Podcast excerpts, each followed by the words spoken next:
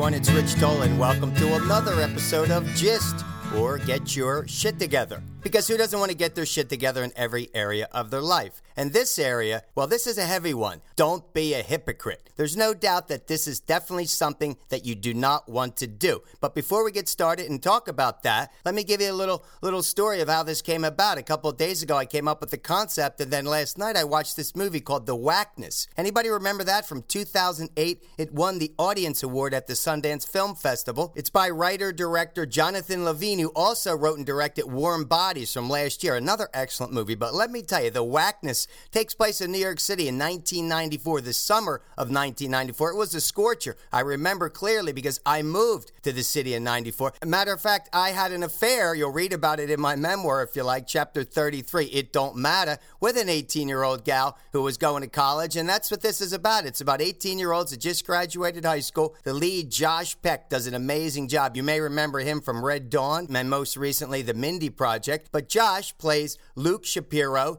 the lonely, vulnerable, pot dealing kid who graduates school. He's confused. He calls himself a loser. He befriends Ben Kingsley, Dr. Squires, who's the doped up pill popping psychiatrist. Unlikely friendship, but it kind of kind of cool story. But the story is all about hypocrisy. Kingsley, who's popping all these pills and smoking dope and has a horrible marriage with his wife. Remember Famke Janssen from the X Men movie? She was awesome as well. Oh, there's also Olivia Thirlby. She's uh remember Juno? She did an amazing job. She breaks Josh's heart, and Mary Kate Olsen's in there as well as the wild hippie chick. But really good movie. If you get a chance to see it, take a look. But it does address the concept of hypocrisy because here you got this psychiatrist who's doling out advice not to take medication to live your life, and here he is, he's numb to the world. But the redeeming quality is that Kingsley, Dr. Squires, knows that he needs to fix himself. So that's the good news. You know, it's a heartfelt film about young love, innocence, loneliness. Check it out. Highly recommend it. If you're into hip hop like I am, uh, that was the year Biggie Smalls, the notorious B.I.G., hit the scene. And uh, Method Man's in it. Remember Method Man from the Wu Tang Clan? I mean,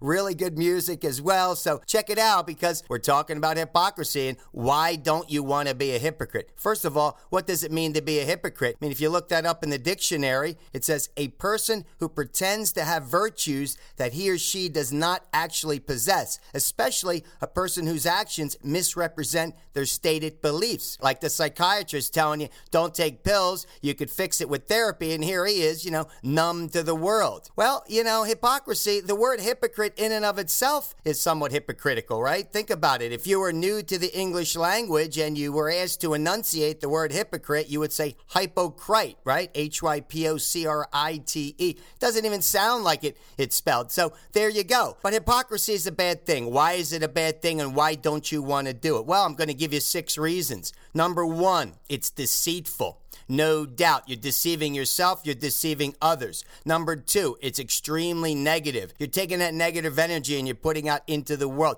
Don't want to do that. Number three, it's harmful. It's harmful to yourself because here you are portraying one thing to the public and you turn around and you're doing something else. I mean, come on, people. Cannot do that. You got to get your shit together in this department. Number four, it's disingenuous. It's not sincere. And you want to live with sincerity. No doubt. That's what you want to be all about. And number five, it's dishonest, right? Sincerity and honesty, they go together. These are two great qualities that you want to possess. You want to get your shit together. And finally, what about it's a horrible quality to pass on? Pass on to whom? Your children, the next generation. It's like someone who's talking about getting in shape, the virtues of that, and here they are, they, they never worked out a day in their life. I mean, hypocrisy is all around you. And another form is when people talk about other people, right? You talk behind someone's back, whether it's the girlfriend who's pissed off because the guy screwed her over and she's bitching about it to her. You know, come on, ladies. And then you're with the guy. You can't be hypocritical to yourself. It's damaging to the psyche. You cannot do this, people. You got to be straightforward with yourself. Again, you got to look in the mirror and you have to acknowledge who you are. And, and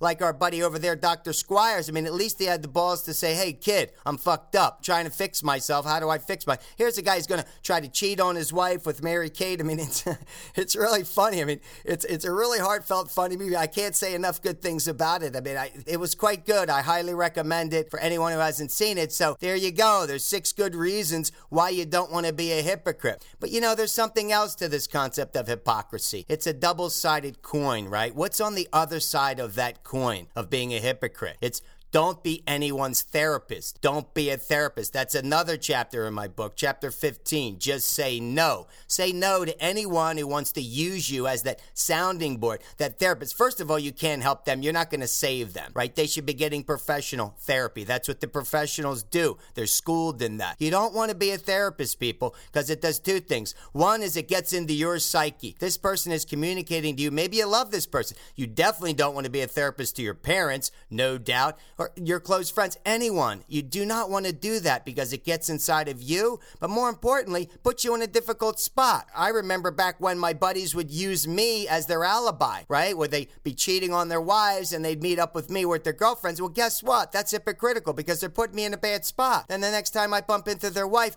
you know, that's inside information that I do not want to have. Because now what do I have to do? What position am I in? I'm in a dishonest position. It's very difficult, people. So when you're doing that, when you're acting as a therapist, why should you live with that? Don't be anyone's therapist. Don't do it. It doesn't make any sense whatsoever. I mean, I remember when I first moved to Los Angeles and I met with my first psychic. Oh, love psychics. If anyone's read my memoir, you'll know. I mean, that's something I, I would recommend as well. But hey, I remember meeting with the first psychic and he said to me, he asked me a question. He said, I want you to write down on a piece of paper how many women you speak with on a monthly basis, whether you've dated them, slept with them, whatever. You want to be the nice guy and help them. He said, because if that number, and I wrote it down, I had 29 women when I first got here that I was friends with, kind of being their therapist. He goes, forget about that. He goes, get that number down to three. No shit. Within a year, I did have it down to three, but you do not want to be anyone's therapist. Or, of course, the flip side, a hypocrite. So that's our show for today, folks. Remember, stay positive, stay sincere, be honest with yourself, do not be a hypocrite ever, and we'll see you next time.